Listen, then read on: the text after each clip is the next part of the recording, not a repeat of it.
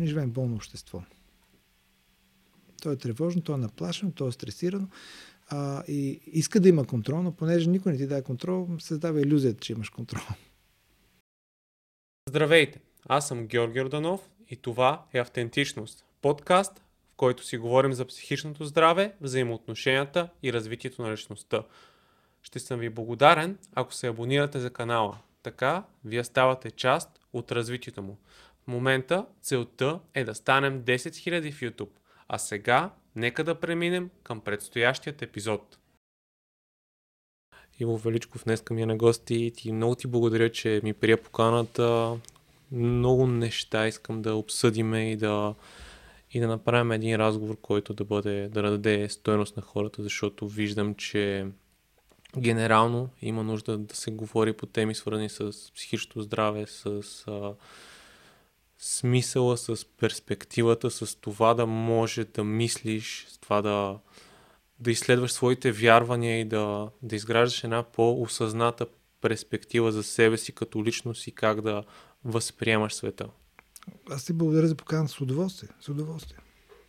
Mm-hmm. А, и която, където е да хванем тази тема, в смисъл, то си има едно ядро, до което няма как да не стигнем. Е, така. А... Да, а бих започнал там. А, какво за теб е автентичността? Много ми хареса. В смисъл, и самото заглавие на подкаста е страхотно, защото а, това е най-дефицитната стока в момента. В този свят, в който се промотира в нашия западен, модерен свят, това вече, за съжаление, глобален свят, нали? западния, все повече глобализира останата част от света. Но в този свят, който постоянно се промотира как трябва да си уникален, как трябва да си себе си, как трябва да си автентичен, както кажеш, всъщност маркетинго се продава тенденцията колкото може по-еднакви да бъдат хората. Тоест еднакви като визия. Продават се такива устни, такива носове, нали, такива разни други работи. А, а, по същия начин а, се, се формира и се продава такъв тип мислене и говорене в почти всяка една сфера, тъй като откакто... Това всичко е мое мнение, нали, в смисъл, аз споделям и за това си говорим. Но откакто а, технологично вече има възможност да информация да бъде глобализирана, да достига навсякъде и да, да могат да бъдат следени тези алгоритми. Знае, тези алгоритми са изцяло маркетингови. Т.е. това, което най-много се търси, то се предлага, то се промотира. В този смисъл, а, въпреки така кукичките, как нали, седи кое с нещо станеш автентичен или себе си, някакви такива неща, се търси точно обратния ефект да се унифицират нещата. Защото като ако имаш един потребител, независимо дали ще е на идеи, дали ще бъде на стока или нещо друго, ако имаш един тип потребител, ти много лесно можеш да произведеш стока за него. Ако са много, много тип, така различни типове потребители, а, пак казвам на идеи, на, на поведение, на всичко друго, тогава много по-трудно можеш да предвидиш нали, този аспект. Така че маркетинга в момента се опитва да, маркетинговото мислене и философия се опитва да унифицира всичко, за да могат да бъдем по-лесно предвидими. Това е моето мнение. И, и това не става просто някаква конспирация или такива неща. Това е тенденция, която всеки трезво мислиш, нормално мислиш човек трябва да забележи. Така че автентичността е най-най-най за мен а, а, а, дефицитната стока и за това е най- ценната в момента. Как може да я направим не толкова дефицитна? А, в момента е трудно човек да глобално да промени системата. Няма как да стане. Но в малки групи човек може да запази своите ценности, своята изява и своята автентичност. Всъщност,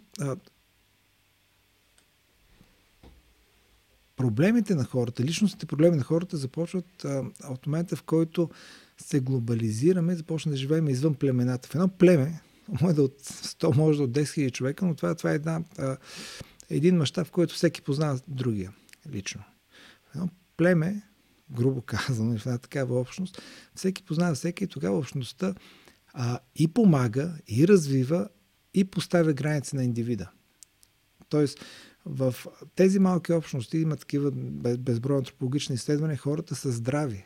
психически, защото са социализирани по правилен начин, защото а, човек си позволява а, как да го кажем така, а, деструктивни пороци и поведения само когато е в анонимност.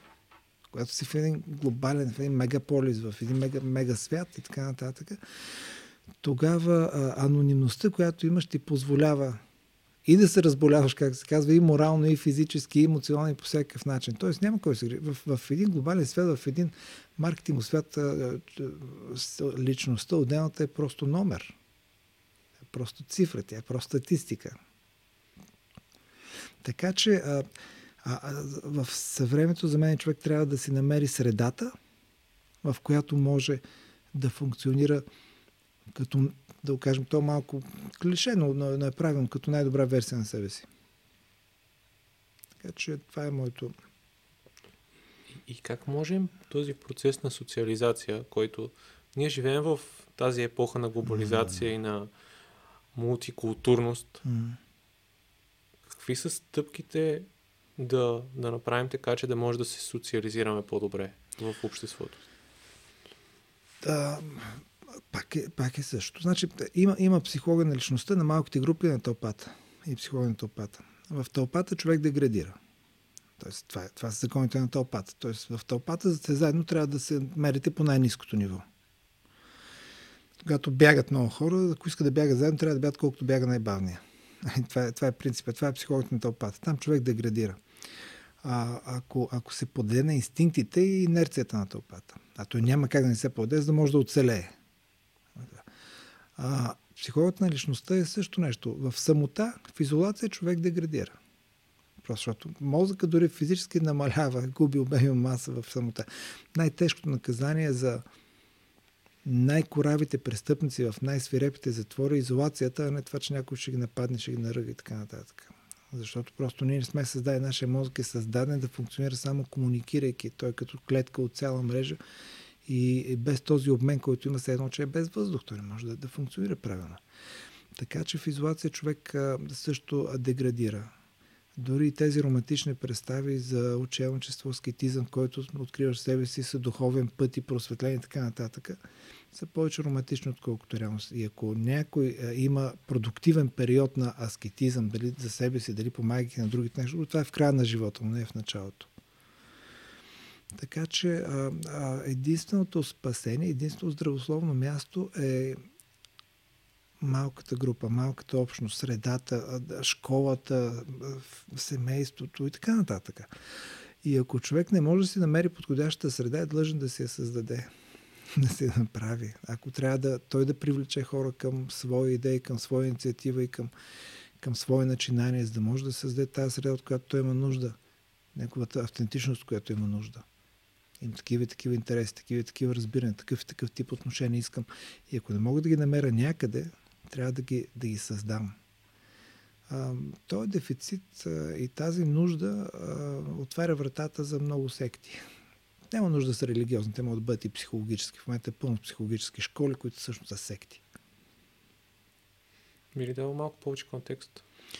Ми да, има безброй а, а, обучителни школи, които а, имат, имат абсолютно едно към едно поведението на деструктивни секти, в които а има безкрайно обучение, безкрайни нива, в които с ни безкрайни пари хората се учат никога да не започнат да се реализират живот самостоятелно, защото постоянно се внушават, че не са готови и че еди какво се още не са научили. Хората, които занимават с психология, го знаят това нещо и трябва да го да внимават. Защото когато преди аз съм работил в 90-те години нали, и съм там имал период, когато сме работили с секти, така нататък. Религиозните секти бяха популярни в България. Тъй като нямаше информация, още нямаше интернет, имаше вакуум от преди това, тъй като всички такива разни а, духовни теми почти бяха забранени. В 90-те години се напълни секти в България, най-различни.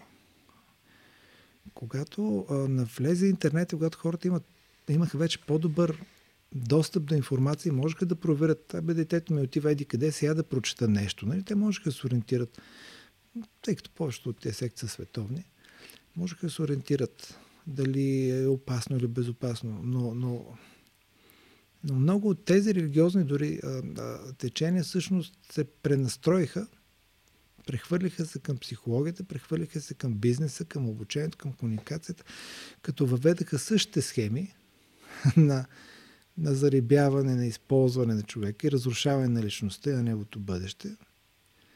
А, само, че без да има религиозен елемент. Но поведението и, а, и критериите за деструктивна секта са същите. И как бихме обобщили характеристиките на, на, една, на една такава секта, дали е религиозна или в, в друг. Значи, всъщност, всяка отделна група се води секта. Т.е. християнството е секта с другите религии. Да. Нали, самото християн. А, това, това не е непременно нещо лошо. И това е секта. Това е сектор, нали, от някоя група хора. Въпросът е дали е деструктивен. Деструктивна е тази, която унищожава личността, семейството, в последствие държавата, евентуално. Има най-различни такива критерии. Това, това е единствения критерий.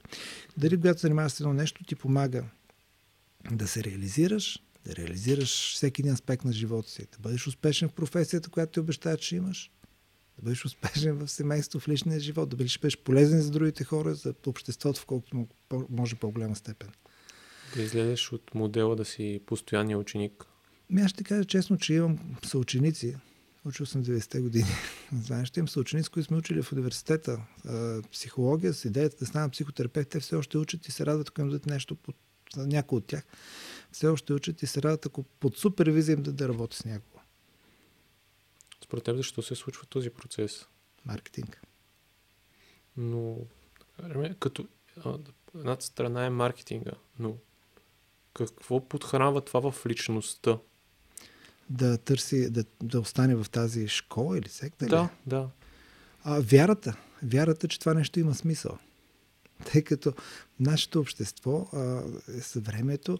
Виж, когато има точни науки, има и, и, и друг тип нали, науки. Психологията не е точна наука. Нали? Психологията, дори в сферата на психотерапията, може да се каже, че не е наука. Тъй като а, психологията е мнението на няколко стотин школи. Всяка школа си има нейното мнение за това как трябва да се подходи в психотерапията какво трябва да се направи, как трябва да се обучава човека.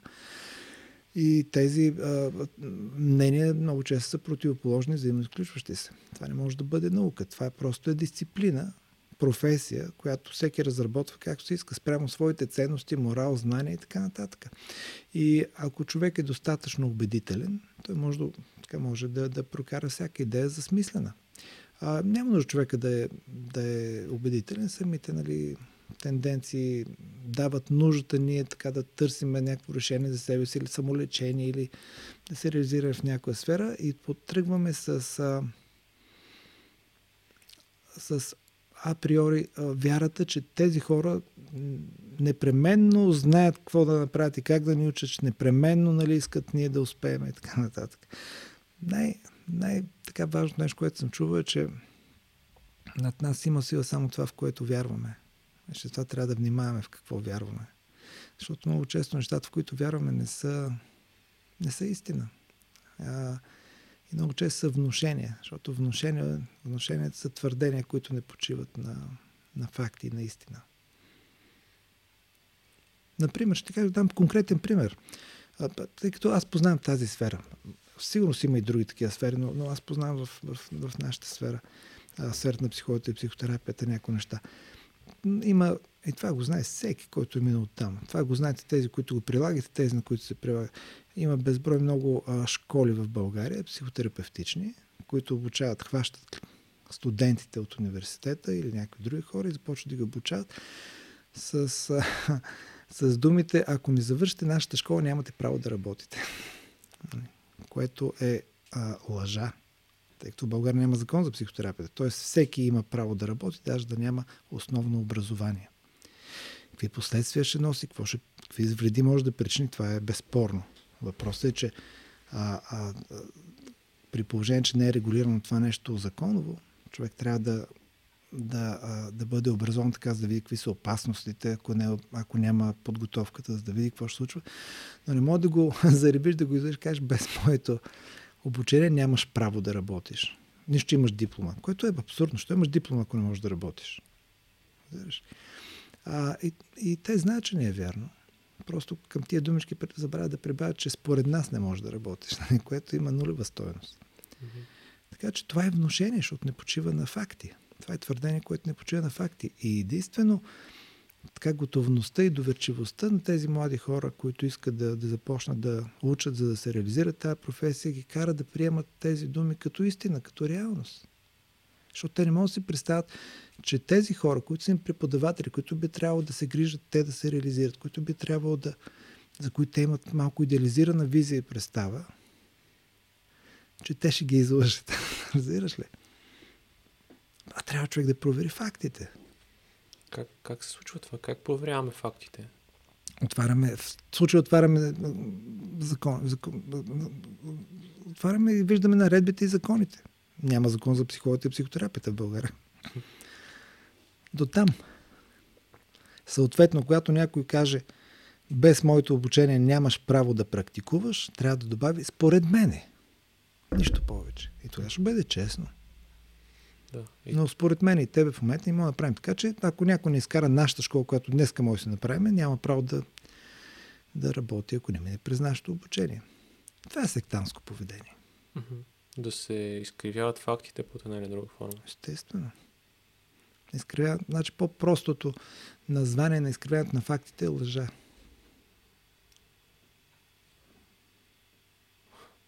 И... Но, но тук един въпрос, който си задавам mm. последно време. Okay. Какво е реално истината? А, много трудно да отговаря човек на, на абстрактни въпроси. Не може да кажем кое са фактите. Mm-hmm. Факт е това, което всеки от нас може да провери, да, да установи, че е така. Това, което е валидно, което е обективна реалност. Нали, не е субективно мнение. А иначе глобалната истина не знам. В смисъл... Да, защото когато кажем лъжа, директният директният антоним, който е в съзнанието е истина. Mm-hmm. И, и отиваме в тази, в тази крайност нали, на, на твърденията. Зависи дали говорим абстрактно или конкретно. Да. Ако, ако влезем в конкретиката. Фактологията. Фактите са обратното на, на лъжата. Тоест, ако фактите са. А, какво означава нали, твърдения, които не почитат на факти? Фактите, Витгенштайн казва, света, света състои от неща, от факти, а не от мнения. Нали, не от твърдения, не от нещо друго. Това означава, че ако ти ми кажеш, че сега си паркирал отвън колата си, аз ще ти повярвам, но това може и да не е истина. Факт е, ако мога да го проверя, си всеки друг на този свят. Нали? И види, че това е така. Факт е до там, че ти си ми го казал. До тук е факта. За сега. От там нататък е моята вяра и твоето твърдение. Които ако, ако обективната действителност ги, ги покаже, че е така, да, там ти е колата, наистина, и аз и всеки друг може да го провери това нещо. Простено казвам, това вече е конкретната истина, конкретната фактология. Бъдем максимално свързани с реалността. Това е най-здравословното поведение. Защото абсолютно всеки личностен и психологичен проблем, който има човека е конфликт между вътрешната и външната реалност. Тоест, как не си иска да е и как е. Нали? И нашата вътрешна реалност е валидна само за нас. Външната реалност е валидна за всички хора. Ние оцеляваме чрез един основен механизъм и това е конформизма, т.е. разбирайки се, присъединявайки се, правейки, функционирайки заедно с другите. Така че а, външната реалност винаги печели. И ние трябва да го разберем това нещо. Защото ако външната реалност а, не зависеше беше, т.е. ако зависеше от нашето мнение, нашето желание, тогава никой нямаше да губи близки хора. Никой нямаше да се разболява, никой нямаше да има неуспехи и неудачи, защото не го искаме това нещо. Не го искаме това нещо от външната реалност. И всъщност, за да може ние по някакъв начин да влияеме, да променяме тази външна реалност, първо трябва да приемеме. В момента, в който я приемаме, тогава ние може, може да взаимодействаме така с нея, че да, да, да, да актуализираме, да променяме, да, да, да, да използваме и така нататък. А, от терапевтичния процес и от психотерапията и през моята опитност, това съм видял, че е най-трудният момент да, да приемеш, че нещата се случили по такъв начин, защото това те откъсва от оправданията и от нещата, които са те спирали до този момент? Така е, да. Така е. А тъй като ам, ние имаме нужда нещата да са както ни се иска. Нали, а, а света не ни го предлага, поне не е често, не винаги това нещо. А, взаимодействието с това, което не може да контролираме, всъщност е, там се крие нашия успех в справяне с света и с нещата. А, взаимодействието е точно с това, което не искаме. Защото ако света е подреден специално за нас, ако ние сме центъра на Вселената и тази Вселена съществува, живее и се върти заради нас, ние сме богове, нали? Смисъл, няма никакви проблеми. Но не е така. В смисъл, а ние сме прашинки, които а, чиято огромна сила е всъщност да да бъдат, да могат да бъдат а, пълноценни, щастливи, радостни, въпреки въпреки, че света не е направен точно за тях и въпреки, че в този свят в един момент всичко свършва. това е, това е най... Имаше Кастане, да не знам, ако сигурно го знаят много хора като автор, но там имаше една изречение, че всъщност най-великото нещо в човека е, че може да изравни ужаса да си човек с чудото да си човек. Така че това е нашата, нашия път на Земята. Това е могъщото да, да направим с, да. с историята си със себе си, с живота си, защото а, да не звучи дарк, нали, да не звучи много тъмно и много мрачно и така нататък, но всичко свършва в този свят. Нали. И човек това винаги го има като осъзнаване, че нищо няма смисъл, защото просто всичко ще изчезне. Въпреки това, ние имаме способността да живеем пълни със смисъл ежедневно и тази реалност да не ни пречи, че всичко свърши напротив, в смисъл да, да, да, да, да сме пъл, пълноценни, да го кажа така по-уравновесено. А как терапевтичният процес може да ни помогне да стигнем до това състояние? Всеки процес може да е терапевтичен, няма нужда да е в кабинета. смисъл, а, смисъл на терапия трябва да бъде колкото може по-малко хора да ходят на терапия. Това е обратното на маркетинга за нещата. А, психотерапията е приложна философия. И всъщност единствено погледа, отношението към нещата определя ние колко сме стабилни или лабилни вътрешно спрямо нещата, които ни се случват ежедневно. На всеки човек през ще му слушат няколко дребни, може би, лоши неща. Някой ще го изпревари неправилно, ще получи лоша новина. Има и по-тежки случаи, естествено, така нататък. И ние трябва някакси да се справим с това нещо. Единственото нещо, което има е отношението към нещата, защото основният основното така основният закон в психотерапията е, че няма такова нещо като травматична ситуация. Има травматично отношение към ситуацията. Тоест няма значение какво се е случило. Важно е как си го приел. Как, какво отношение имаш към него. Защото едни и същи събития, едни и същи неща се случвали в живота на твоя трети, четвърти, пети, шест на много хора, но всеки по различен начин се е развил. За един е било градивно, за друг е било деструктивно. Самата ситуация няма такова значение. Отношението, което човек има към ситуацията е определяща.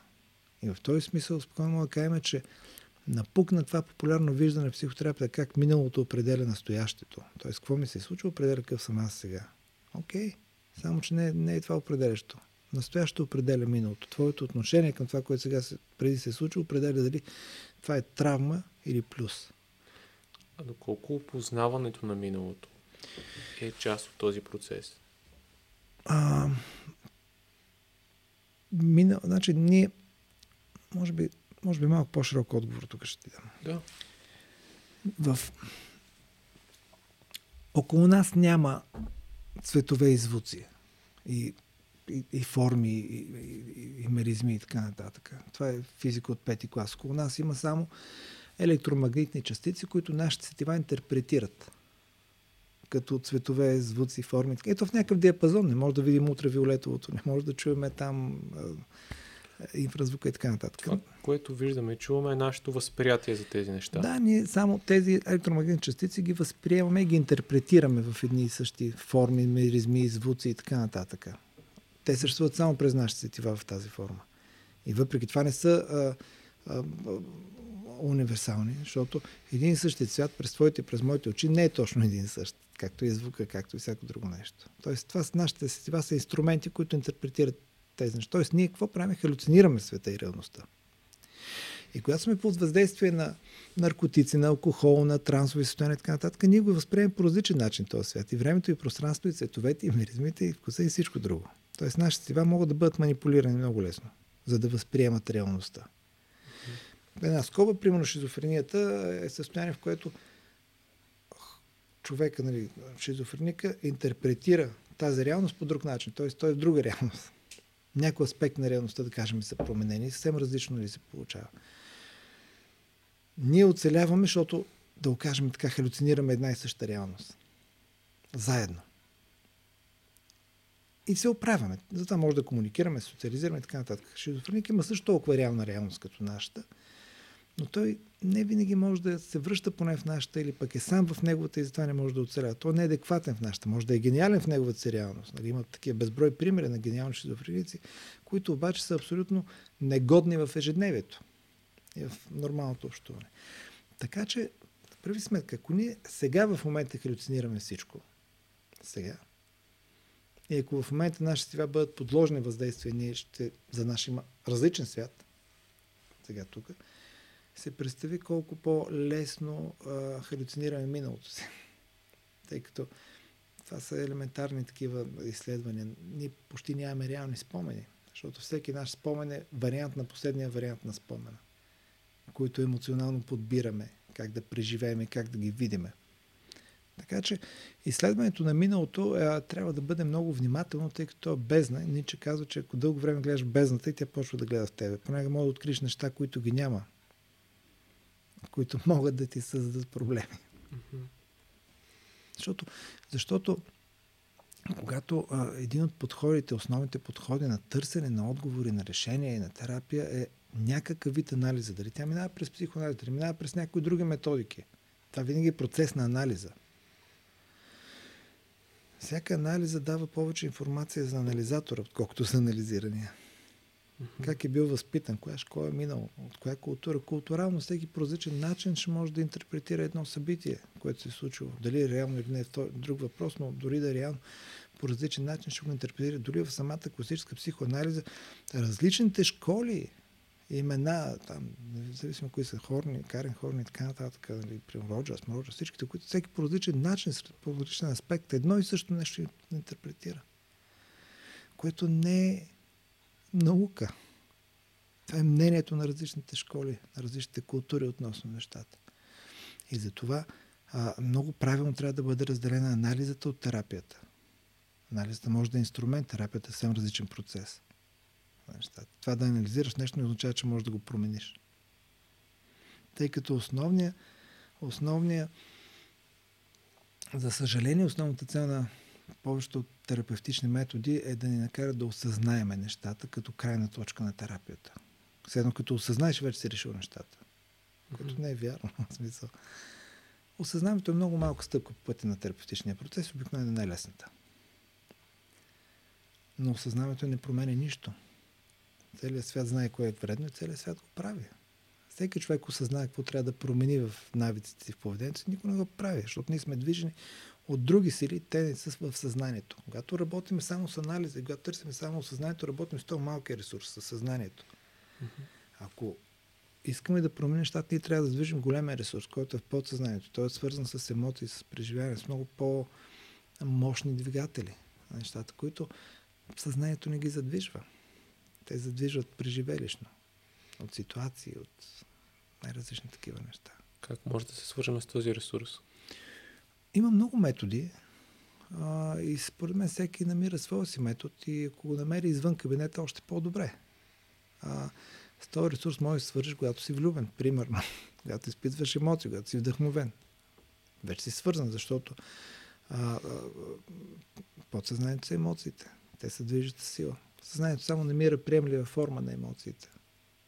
Това е цялото нещо. А тук терапевтичният процес, който е в кабинет, може ли да помогне в гледна точка на това, че ти да развиеш по-високо ниво на себе рефлексия, да знаеш когато има определена емоция, да можеш да я идентифицираш по по-добър начин. Това звучи някакси много подредено за съзнанието, затова го приемам, но всъщност не е толкова реално. Естествената функция на съзнанието е да бъде подредено. Колкото е по-подредено, толкова по-добре работи. Колкото е по-структурирано. Това е неговия смисъл. Съзнанието работи с определения, т.е. с предели. Т.е. работи само в граници. Съзнанието не може да работи с безгранични абстрактни понятия. Ние не може да си представим четириизмерно пространство или петизмерно. Няма как. Не може да си представим какво има след края на Вселената. Не може да си представим нищо. Няма граници, обаче може да си представим триъгълник, квадрат, чаш. Нали? Смисъл лесно е да го направим, защото съзнанието работи лесно, когато е подредено, когато вижда граници и ограничения. Така че естествената структура на съзнанието, естественото функциониране на съзнанието е, е, е реда, подредбата, контрола на нещата. Естествената структура и функция, естественото функциониране на подсъзнанието, естествено състояние е хаоса. Той не че е хаос, той не разбираем за съзнанието просто. И за съжаление има такива а, малко объркващи концепции, които са и популярни като психология, нали, че трябва да едва ли не да хаотизираме съзнанието и да подредиме подсъзнанието. Тоест, нали, не мисли какво ще правиш, не мисли как ще живееш, тя Вселената ще го даде и така нататък. Това е хаотизиране на съзнанието. Напротив, то трябва да знае всяко нещо колко струва и как ще се издържа и как ще работи, и, и кое му носи плюс и кое е минус. Това е функцията на съзнанието. Да работи с плюс и минус. Mm-hmm. Това е неговата функция. Подсъзнанието се опитва да го подредят, да може категоризираме емоциите, разбираш ли, да ги, да ги определиме, да ги отделим една от друга. Това е невъзможно. Там няма тая, в подсъзнанието няма тая последователна подредба, иерархична подредба, която, която съзнанието му се иска да има. Която ние си представяме. Ние, защото ние друго не може да си представим, освен нещо схематично. Най-противоположните емоции, примерно в подсъзнанието, са най-близки. Любовта и омразата може веднага за една секунда да преминат страха и ужаса и, и, и смелостта могат да преминат в една секунда едно в друго. Тоест, а, многопластово, многомерно а, и а, неразбираемо, нека да го кажем така, квантово е подсъзнанието. Квантовото не може да се разбере от съзнанието. Няма как, няма инструменти. Така че, нали, а, да, да, да, да, анализата като метод, каквато и да е анализа, каквато и да е подредба, трябва да е насочена към съзнанието. Съзнанието може да бъде и трябва да бъде подредено. Но процесите към подсъзнанието, те не могат да бъдат контролирани съзнанието. Те могат... Не е реалното това. А как може да работим с подсъзнанието? То се работи по-добре без нас. Работиме добре с подсъзнанието, когато успокоиме съзнанието. Това е единствения начин. Тоест, ние не можем да работим с подсъзнанието, не можем да работим с съзнанието, защото само той е под наш контрол. Подсъзнанието не е под наш контрол. Ние сме под негов контрол. Подсъзнанието отговаря за това да поддържаме постоянна телесна температура, да имаме метаболизъм, нали, да имаме реакция, да имаме рефлекси, да преглъщаме, да премигваме, да спиме, нали, да, да чувстваме едно или друго. Всичко това е подсъзнанието. Ние това не го контролираме, то не контролира. Ако подсъзнанието в един момент нали, спре да поддържа нашата телесна температура, ние ще умреме. Нали? А, съзнанието може да бъде контролирано. То е в наш контрол. То вече може да бъде в наш контрол. Когато, колкото е по-активно, толкова по-големи са бариерите между него и подсъзнанието. Тоест, толкова по-малко двете работят заедно. Активно съзнание, големи бариери между съзнание и подсъзнание. Спокойно съзнание, няма бариери, има достъп до подсъзнанието. Когато спиме, съзнанието го няма. Няма бариери, между, няма защитен механизъм между съзнанието и подсъзнанието и тогава нали, си функционира всичко перфектно. Когато спиме, ние се самолекуваме без да знаем. Нали, и няма нужда да го контролираме този процес. Той се случва по-добре, отколкото ние бихме го контролирали. Когато съзнанието е будно, има бариери между него и подсъзнанието. Защитни механизми, които пречат на комуникацията между двете. И колкото е по-активно съзнанието, по-силни са тия защитни механизми. Колкото по-активно е съзнанието. То е активно в два случая. Когато се страхува и когато иска. Колкото повече иска да, да знае, да контролира, да управлява процес, толкова е по-активно, съответно, толкова по-изолирано е от потенциала на подсъзнанието. Ние може да работим с съзнанието. Да имаме достъп до подсъзнанието, ние трябва да работим с съзнанието по този начин, да успокоиме съзнанието. Да успокоим, когато е подредено, когато знае какво върши, когато може да си изпълнява функциите, когато успокоиме съзнанието, когато е релаксирано, когато е спокойно, когато е стабилно, тогава тези защитни механизми между съзнание и подсъзнание са много по-слаби, много по-рехаби и тогава много по-добра комуникация между двете. И това е състоянието, в което ние вземем съзнателни решения, съчетани с интуитивност. Интуицията е в подсъзнанието, вече нали, изчисленията за решенията са в съзнанието. А какво представлява интуицията? Интуицията е нашата способност да разбираме, да научаваме, да, да знаем неща, без, без да имаме достъп до фактологията, без да участва съзнанието в този процес. Интуицията, като почти всички други неща в подсъзнанието е феномен. Феномен означава нещо, което може да бъде проявено, може да бъде използвано, може да бъде демонстрирано, може да бъде показано, но в смисъл не може да бъде обяснено, съответно не може да бъде контролирано. Ние нямаме контрол кога да имаме интуиция и кога да нямаме. По същия начин, както нямаме контрол, кога да имаме дежавю и кога да нямаме. Всеки има дежавю. Но не може да си го предизвика сега. Ето може да научи някой как да има дежавю.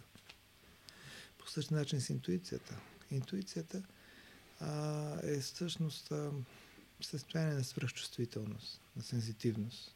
Защото ние, ние може да имаме сензитивност както към другите хора, към поведението, към... Това ние може да имаме сензитивност към пространството и времето. И може да имаме сензитивност към събития. Това го има, това не е мистика. Има в, психологията се нарича прекогниция, т.е. предварително да знаеш нещо. Всеки човек има някакви такива моменти в живота си. Всъщност много, много по-често а, ние използваме интуицията си, просто не си даваме сметка, че сме използвали. Защото не всеки, всъщност в много малко процеси участва съзнанието. То си мисли, че участва в много процеси, но не участва в толкова много, колкото му се иска.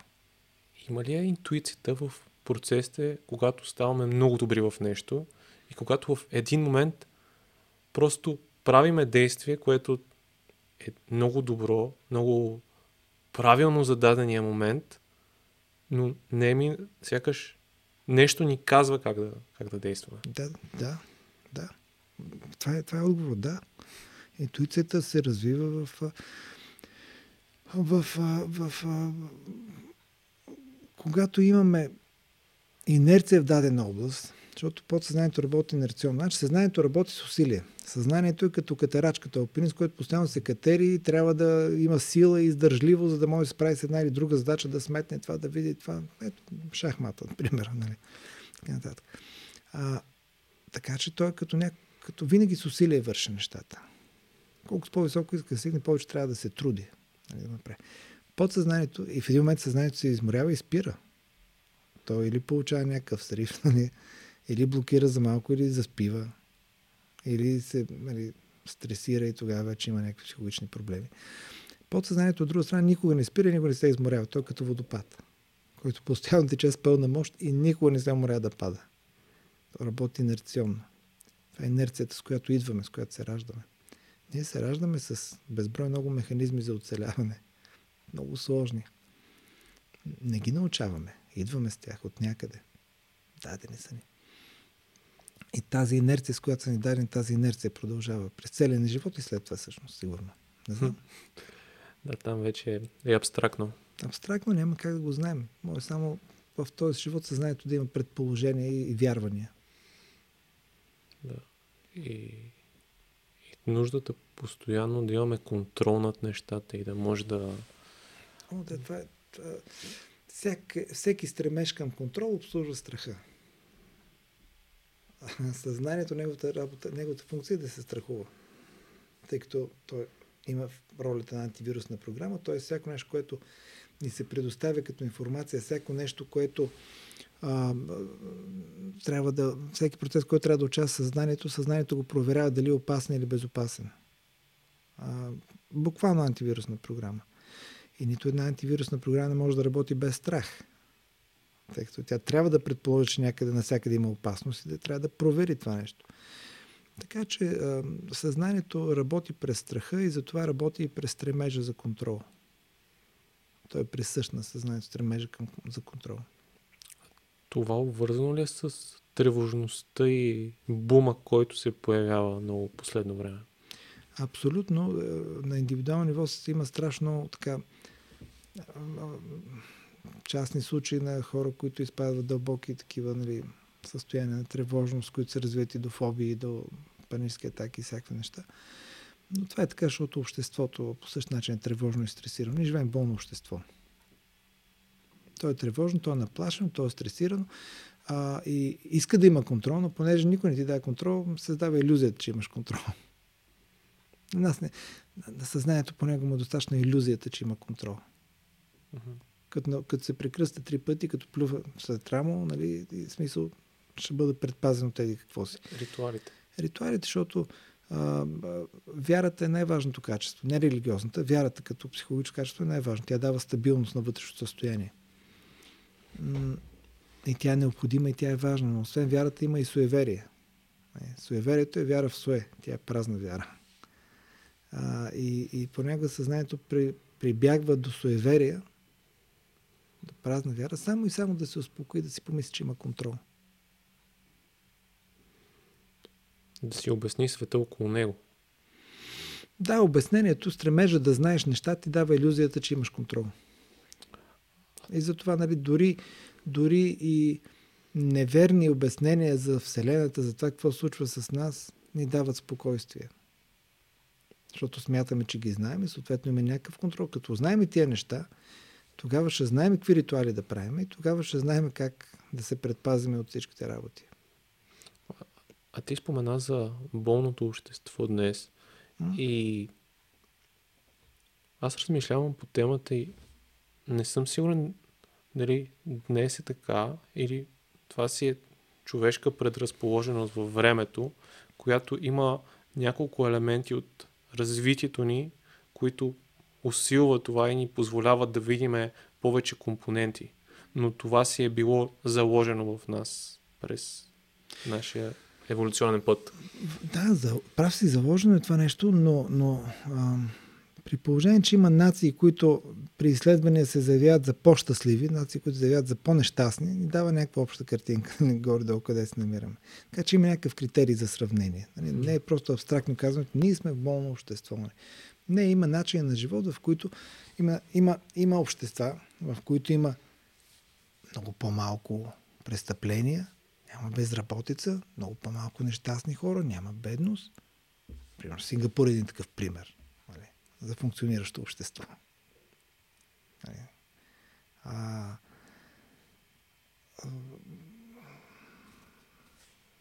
така че има, има, има база за сравнение. Тук е, тук е интересен момента какво, е, как, как реално може да определиме щастието като житейско състояние единственият критерий е как се чувстваш. Защото а, дали си щастлив или нещастен, никой не може да ти казва.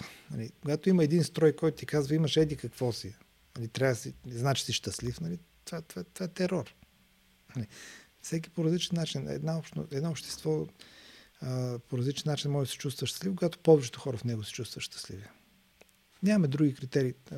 Тези сложни процеси, един начин да, да, да, ги, да ги коментираме, да мислим за тях и да ги упростиме в мислимост. Ако нямаме мислимост за нещата, ако те не са мислими, ние не можем да ги направим. Така че а, а, това е единствения критерий. Ако да повечето хора са щастливи. На съзнанието. Да, ако повечето хора са щастливи, това е щастливо общество. Да, тук е момента да, да се види реално какви може да са характеристиките, да има сигурност, да има... Да има сигурност, да има радост, да има... Нали, вече има си анкети правилни, нали, са правилни такива създадени за нещата, но, а, но в тези изследвания така доста бедни нации се заявяват за най-щастливи. че имаме много, много вътрешни критерии за щастие. Те не са просто външните. А, покупателна способност и така нататък. Имаме други критерии. Свързването с личността и с... а, човек е щастлив, когато, когато изпитва хубави емоции, хубави чувства, когато е влюбен, когато е вдъхновен, когато...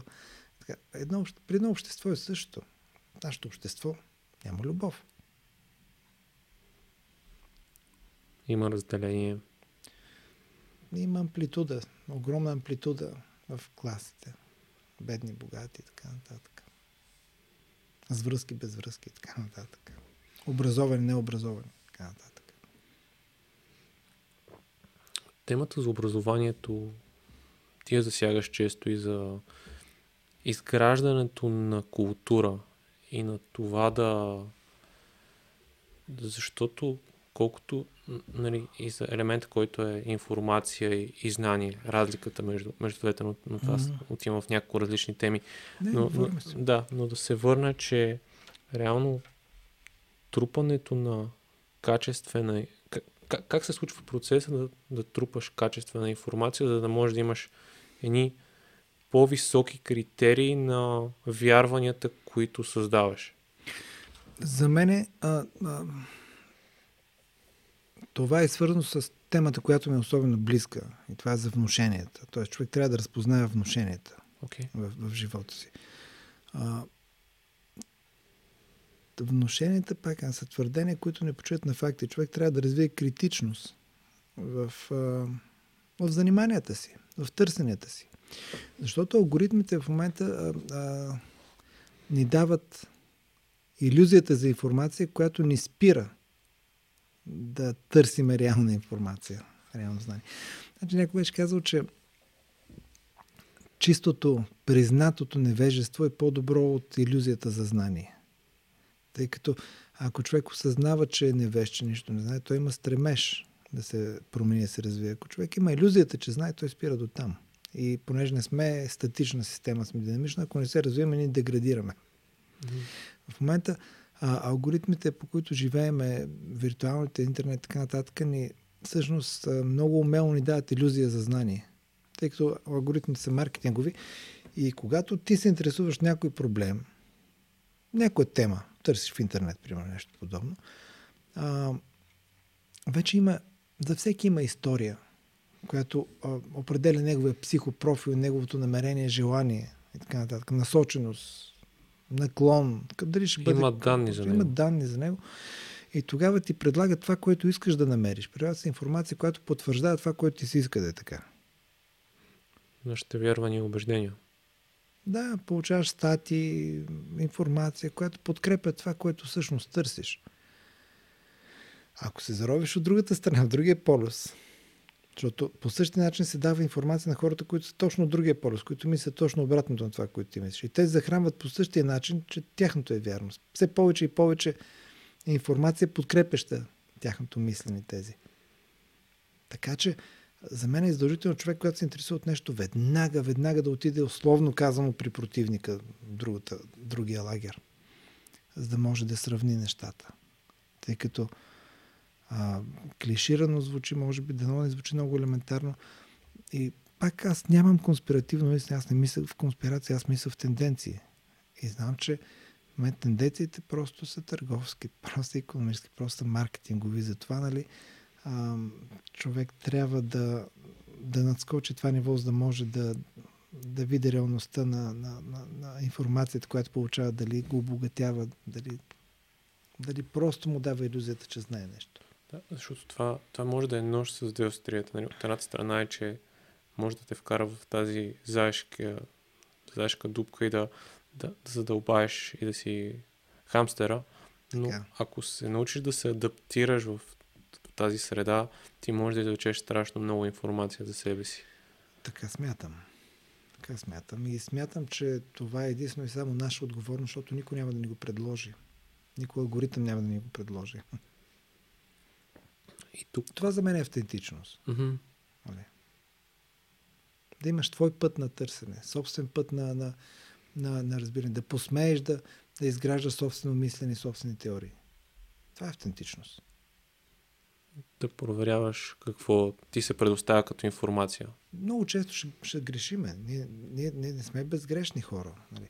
Но, а, но да се опитваш да, да, да опознаваш обективната реалност. Което което как пак съзнанието ми се включва и как може да го упростим като стъпки, които да правим и да си да като, като алгоритъм, който може да си зададем за себе си. Първо, за да има някакъв алгоритъм, човек трябва да има почва, на която алгоритъм да може да работи. Човек трябва да има почвата на това да можеш да се справиш да, да, да вършиш такива процеси, нали? Е да положиш усилия да се образоваш. Не просто в някоя област, психологическа и какво. Човек трябва да, да развие а, умението си за мислене през различни изкуства и занимания. Трябва да може да чете, трябва да може да познава кино, трябва да може да познава основите на някои науки. Трябва, трябва да създадеш почвата, в която, в която съзнанието може да работи градивно, може да мисли. След което вече а, от само себе си ще има, ще излезе твоя си метод как да проверяваш информацията. Защото хората днес не искат това е като в терапията. Идват много хора за терапия и те искат да така, нещо не са доволни, нещо не върви живота или са болни. И те искат да се променят нещата при тях, но те самите да не променят нищо. Те очакват процедура. Някой да отиде и да направи процедура, да им направи анализа или терапия, или, или хипноза, или, или а, констелации, или няма значение какво. Те очакват процедура. Без те да правят нищо, следно, че отиде да ги постригват. А всъщност всяка промяна, особено така важна промяна в живота, минава той процес. И този процес минава през промене на житейски събития и през най-различни неща. А, така че също в, а, като хората искат алгоритъм, стъпка 1, 2 и 3, за да могат да различаваме едната информация от другата. Трябва при това да натрупаш, а, да развиеш мозъка си така, че да може да, да, да, да поема информация, да, да разграничава, да се обогатява, да, трябва да развият други процеси, освен сърфирането. Тъй като а, преди трябваше да се, преди ерата на интернет, ако се интересуваш от нещо, трябва да се заровиш дълбоко в темата. И тогава а, развиваш един тип качества. В момента, в който на лице ти е цялата информация, ти сърфираш по нея. Съзнанието сърфира, то не се потапя надолу. Mm-hmm. Те са различни процеси. И затова, нали, а, аз познавам познавам по-скоро първия процес, когато се интересуваш от нещо, да, го, да се потопиш и да видиш плюсовете и минусите. Което просто е, нали, за възрастта ми е при теб беше подходящо. Такъв ли беше процес, когато започна с а, хипнозата, с психотерапията? Потопи ли се в Ами, да, да, във всяко едно нещо, тъй като аз съм израснал с, както много мои връзници едно време, тъй като нямаше друго, с, с четене и с спорт. И това беше правилното израстване, просто нямахме други неща. И, и бях на 16, когато ми падна една книжка Хипнозата на Владимир Георгиев, българска книга, която беше описано как се прави беше описан текст за веждане в хипноза и на шега пробвах с мой приятел и се получи. Той си има късмет, че той е бил нали, от тези, които влизат в хипноза. Нали, след време разбрах, че това са по-малки процент от хората. Но става просто, че това нещо ме запали, като и ме видях, че е истина, че го има това нещо. И тогава, тогава за, да, а, за да се обогатя, защото беше много ограничено. Имаше 3-4 книжки само издадени на тази тема в България, на български. Нямаш достъп до нищо друго. Това е 86-та година. Нали беше книгата на Владимир Георгиев «Хипнозата», самовнушението в древността и днес на Иван Петров, лечебна хипноза на Васил Йончев, а, самовнушението и ние на внушението в на, беше на, на Иван Петров, самовнушението и ние на Владимир Леви и сугестологията на доктор Лозанов, на, професор Лозанов. И до 90-та година България нямаше друга книга на тази тема. Нали, съответно, аз съм ги изял тия книги, съответно тогава съм се чудил с кого да си говоря, нали? Кой да бъде учител. Идвах тук, запознах с Стефан Хинков, нали, като бяхме насочили към него. Почина Бог да го прости много хора. Ако потърсите името, ще разберат кой е. А, след което започнаха да излизат, да се издава тук там е някоя информация, след което започнах да, да уча това нещо, въпреки че университетът беше почти нула полезен в цялото нещо. Но покрай него имах, вече можах да създам среда, да отидах на 10 години по-късно, след като започнах беше самообучение, успях да отида в, да кажем, първи европейски. Първото ми излизане беше на 8 европейски конгрес по хипноза в Будапешта. Видях как другите хора го правят това нещо. Някаква обратна връзка получих. И след това съм продължил. Той стоиш и дълбаеш. Човек може да бъде добър в едно нещо. Човек, по-добре човек да знае едно нещо как трябва, отколкото хиляда неща да не ги знае. И да си мисли, че ги знае, да бъдат половинчати. Така че това е задълбаване в нещата. По същото време, когато бях тинейджър, бях така изключително повлиян от така, и писането, и стила, и нещата, които пише Кастанеда, нали, Карлос Кастанеда. Съответно, с цялата безотговорност на младостта, нали, съм правил всичко, което, което се описано в книгите, когато а, а, 91 защото до 90-те години пак беше само една книга, но аз му бях намерил други на руски, защото тогава нямаше английски варианти. След 90-та ги издадаха, съответно съм ги взел, съответно съм правил всичките неща безотговорно, пак казвам, които са описани в книгите. Но това е бил моят път. И когато 92 година бях направил всичко и, и си казвах, а, няма, трябва, трябва да има следваща стъпка. Нали? Нещо, стъпката ми беше да се опитам да намеря Каровска страна, който всъщност е известен това, че никой не знае кой е. и по най- наивния начин за това време, когато няма интернет, когато си стоиш в Семград и така нататък. Писах едно писмо до Кастанеда, което стотици екземпляри съм изпращал до Америка. Нали, до книжарници, до библиотеки с молба, някак, ако знае къде е къснее да му предаде писмото и го правих с ясното съзнание, че няма да го намеря. Защото просто не откриваем нали, този човек. Това е неговата лична история. Никой не, никой не знае кой е Карлос Кастреда. Дори след като почина, има частични данни. Но аз правих нещо, независимо, че няма да го намеря. Две години по-късно той ми отговори. Имах кореспонденция с него. Нали, изпращам видеокасети, имах покана от него, там университета тогава. Ми давах разни препоръки да отида. И така, имахме комуникация и кореспонденция до смъртта му 98 година. Е, така че за мен то, това е процеса на, на задълбаване в нещата, а не на сърфиране. И на, и на вяра в мечтите, които имаш. А, а, да, да, да. А, е, да. Това е важно, защото мечтите това е, е твоето образно мислене. Т.е. ти виждаш нещата, които искаш да се случат. Не ги мислиш, ти ги виждаш и ги преследваш само, че са истина, само, че са реалност.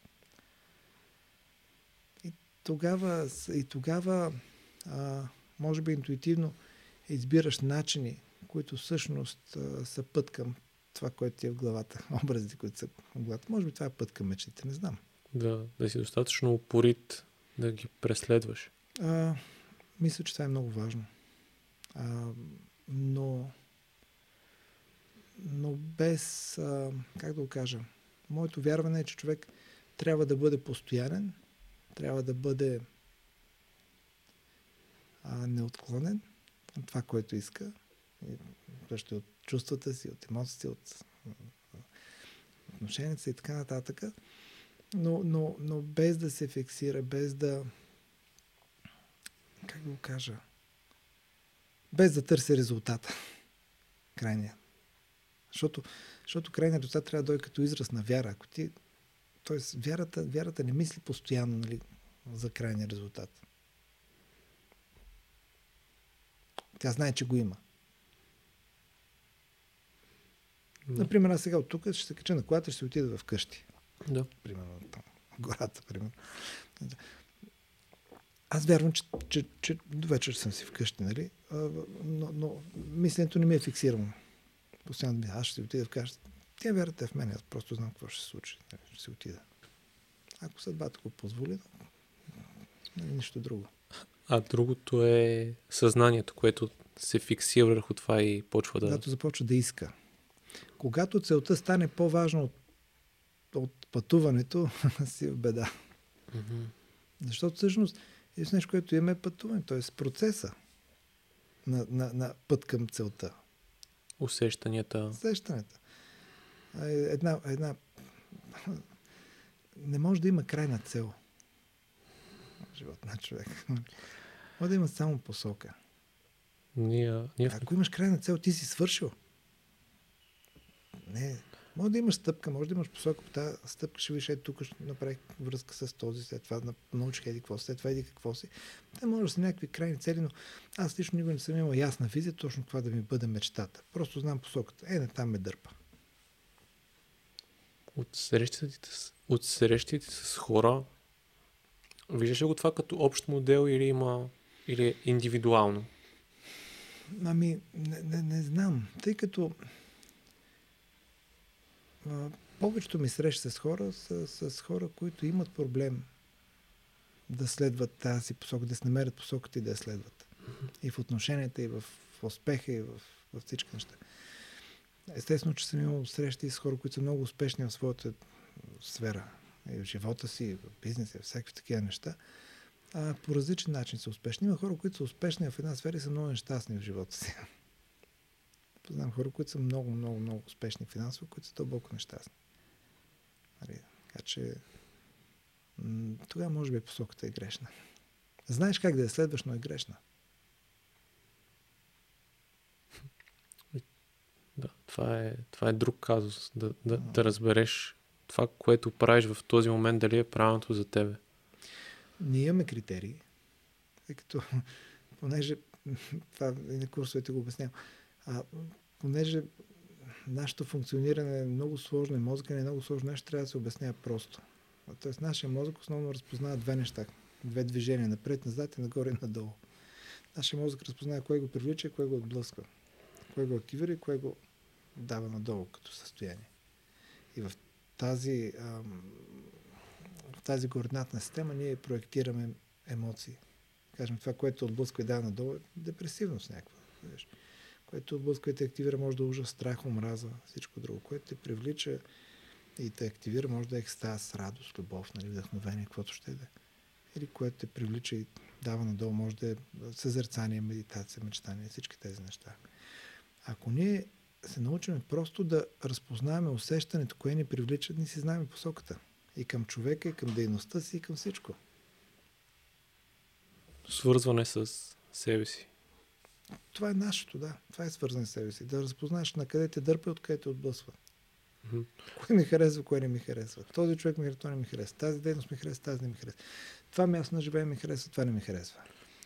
А, ако кажем, че хората, които са успешни, но не са щастливи, защото това не е техния път, а хората, които не са постигнали това, което искат и идват при теб с такава заявка, какво е нещото, което ги отдалечава от това да бъдат щастливи? Винаги е страха, независимо под каква форма. Страха да променят ситуацията, страха да, да променят нещо. Винаги е страха от промяна. Как се проявява без значение?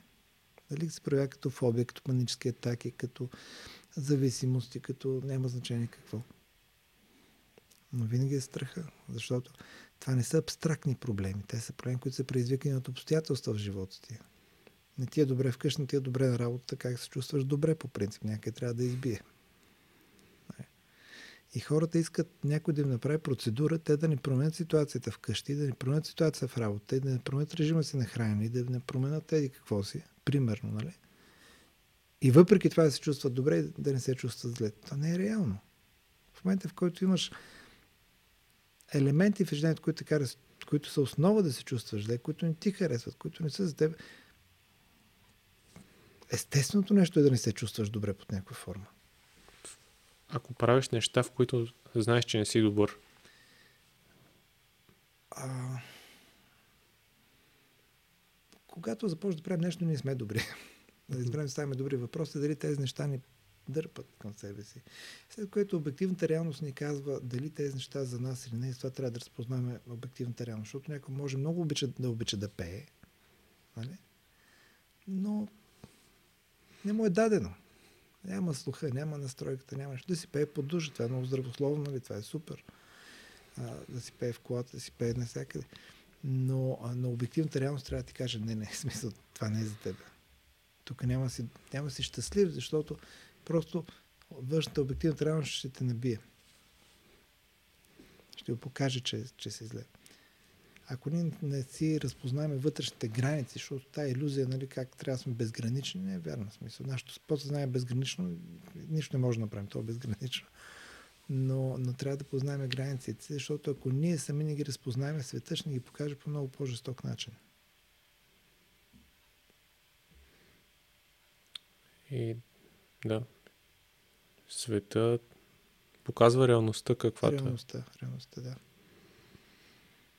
А всички тези ограничаващи вярвания, които изграждаме за себе си и да кажем, света ни показва, окей, тук, тук нещо си избъркал. Да. Ние лесно може да отидем в това, за тази заблуда, нали? Да, да не приемаме реалността. Да. Как, как може да... Как, как, да, то може би пак и с интуицията е свързано с това да, да се слушаме себе си. Трябва да се научим да слушаме себе си. А, трябва да имаме тази сензитивност към, към обективната реалност. Дали е за нас или не. Какви са реакциите на реалността към нас. Нали? А защото иначе изпадаме в делюзии. Почваме да, нали, да, да нямаме реална представа за себе си. Всичките такива предавания, в които се търсят таланти, певци, не знам си какви са пълни с хора, които, които нямат реална представа за себе си и са убедени, че са много добри в това, което правят. Са убедени, че пеят и семейството им казва, о, мама, ти си най-доброто, нали, така нататък. и, и след това света ги удря и, и стават, стават карикатури в тази обективна реалност, които ние цитираме непрекъснато. Да. Едно от нещата, които към финала на нашия разговор okay. е, ти спомена Карлс Кастанеда и, и си говорих, така леко вметнахме литературата, киното. Кои са нещата, които на теб са ти повлияли и би препоръчал на, на хората, които ни слушат и гледат, да, да се запознаят? А, като конкретни книги или примерно? Да. На, на, мене, на мене ми помогна начина по който съм израснал. Нали? А, просто имах, имах възможност да чета и да спортувам. Нали? И, и смятам, че това е качества, които се изграждат в този период, в пубертета, остават за живот. Добрите и лошите. Някакси, а, а, заниманията, които са хубави, просто не бяха толкова много, че не ми оставяха време за лоши неща да се случват. Какво си спортувал? Ми аз започнах едно време всички спортувахме, просто от училище не взимаха, бях започнал с кану каяк, след това интересът ми отиде към бойните изкуства и в тях останах. Нали. Съм минал през различни вече школи и стилове, но, но, но най-ценното нещо, което съм чувал за тях е, че бойното изкуство е философия в действие. Тоест, може всичко да обясняваш, но ако в реалността не, това не е реално, просто те болея. А, така че мисля, че е добър, добър начин. Като всеки спорт всъщност. Всеки спорт не ти остава иллюзии. Сега продължаваш ли да спортуваш? Да, като променена форма. Mm-hmm. Те занятия вече така, има, има спортове за млади хора и за стари. Сега към какво се е насочил? Ами, в момента се занимаваме с приятели така доста редовно а, с форма на, на, да го кажем, интуитивна самозащита, като има елементи от бойните изкуства, но повече за нас е като а, занятие за да поддържаме тялото и съзнанието така, по-свободни, без блокажи. Но под форма пак на бойни изкуства. Да. А, за така, а, книгите също са много важни, тъй като а, четенето е занятие, което е различно от това да слушаш или да гледаш нещо. Тъй като ако гледаш филм, аз обожавам киното, нали? смятам, че е нещо прекрасно. А, обожавам го, но, но там ти е дадено готово. Нали? Смисъл, как изглежда човека, какъв е цвета, какъв е коне, примерно, и нали? така нататък. В, в, когато четеш, а, няма го човека, и няма го цвета, и няма го коне, няма планината. Има едно бяло поле с черни знаци по него. И ти в това нещо трябва да видиш и цветовете, и движението, и всяко нещо. Тоест, ти, са, с, ти сътворец на цялото нещо, което четеш. Така че смятам, че книгите са, са много важно. Четенето е много важно нещо. А, да, просто по друг начин развива нашето така вътрешно функциониране. Не е, не е само възприятие, е съучастие в процеса. Е, че аз съм така, в смисъл, спокойно мога кажа, че съм чел много, много по всички критерии нали, на хората, които четат. Но скоро там трябваше да преподреда някои неща и от многото... Имам, все още имам хиляди книги. Но имам едно равче, в което имам десетина книги, които всъщност, каквото я четат, те са основата на всичко. Може би по-малко десетина книги са ме оформили. Мисленето и виждането. Това е Дао Дадзин, това е пътуване към Икстуана Кастане, това е тъй рече за Ратустра на Ниче, това е приказка за 101, примерно на Никола Русев. А, това, е, това, това са основните. Още десетина такива. Има книги, които остават завинаги с нас. Има книги, които, които са, те са ми, как да го кажа, те са ми духовния скелет. Нали, на цялото нещо. Дзен изкуство си поддържа мотоциклет, ръкопис на пете пръсна, сум за изкуство на войната. Нали, а, и след, след тях, всяко нещо, което съм чел, всъщност ги преповтаря в различен вариант. Тоест, те са принципни книги. А ти как би определил духов, духовността като процес, като част от нас?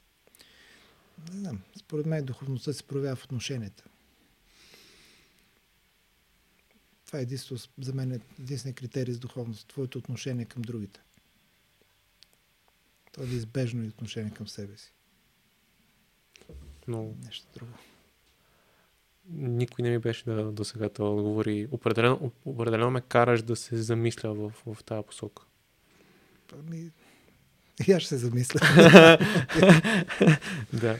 okay. Да. И ти спомена Ниче и от а, една от твоите представяне пред публика ти даде този пример за трите етапа, през, през които преминаваме. Да, това, това ми се е запечатало. Да Ниче казва, че в развитието си духа минава през три етапа. Той, той се превръща първо в... Първо е Камила, после лъв, после е дете. когато, защото когато човек тръгне по пътя да, да трупа знание, да постига нещо, въобще да гони някоя цел, той, той има характеристика на Камила, която е готова да носи много, да, да, да стои без вода, без храна, да се изтормозва. Просто може да носи много и, и, и, и така. Това е, затова така го нарича той. И когато вече се натрупа достатъчно знание, опит, умения, всичко, което се натрупа от това, което те интересува, е време качествено да промениш нещата, качествено да промениш живота си, структурата. И, но Камилата промени не прави. Камилата не прави революции, тя не прави бунтове. Когато сме в процес на терапия, под една и друга форма сме точно тази Камила. Да, целта е Камилата да стане лъв. А, също и в обучението. Аз се връщам към началото на разговора. В смисъл, хората, които отиват се обучават в школи, да, трябва да натовариш, трябва да, да натрупаш знания, но в един момент трябва да бъдеш лъв. Трябва да кажеш, стига толкова. Аз почвам да работя, не само да уча, защото, защото никакъв не е смисъл да се превърнеш в перфектния ученик цял живот. Ти учиш, да можеш след това, това да го реализираш. Да спреш да бъдеш ученик. По същия начин, както ходиш на терапия, да спреш да ходиш на терапия. Така че, за да може да се промени качествено всичко и да се направи революция в твоя живот и в, в, всичко, трябва да е нужен лъв. Тоест, духа трябва от Камил да се превърне в лъв. Трябва да има смелост, трябва да поема рискове, трябва да може да отхвърля някои неща, трябва да може да, да се изправя срещу, срещу трудности, срещу мнения, срещу авторитети, срещу всичко друго. Това прави лъва. И той така, така променя нещата. И когато си натрупал всичко, и когато а, си придобил това качество да отстояваш себе си и нещата, които искаш. А, всички тези неща, за да може да, да, да, да те води към пълноценното и към щастието, към всичко, да, трябва да се превърне в дете, защото тази тежест, тази сериозност, тази значимост и важност, на която носи лъва, трябва да се претопят в лекота, в игра.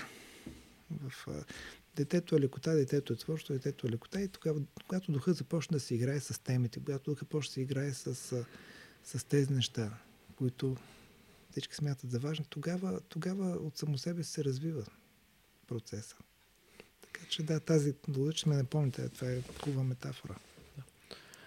Благодаря ти и това е добър така, завършък на Аз нашия благодаря, разговор. Благодаря ти много. много. Благодаря ти на, за, за разговора ни днес, за възможността да, да разсъждаваме заедно и да, да влизаме в различни теми и за цялата стоеност, която даде и всички теми за размисъл, които и аз, и аз си взимам за моят терапевтичен процес, за страха, за работа с съзнанието, за подсъзнанието. И едно от нещата е, че този епизод ние го записваме на 1 март, но ще го пусна на 8 марта и искам да, така, да честит празник на всички дами, на всички жени, защото те дават огромен смисъл в живота ни. Без жени е безсмислено всичко, така че да са живи, здрави, честити, така да, да, да ни прощават повече. че не ги разбираме понякога. Да. Но ние, често не ни е в натурата много да, да разбираме. Благодаря ти. Да, благодаря. Благодаря ви, че гледахте и слушахте този епизод. Може да помогнете за развитието на канала, като се абонирате в Patreon или чрез membership в YouTube. Друг начин, по който може да ми помогнете е като се абонирате за канала. Целта е да станем 10 000. До скоро!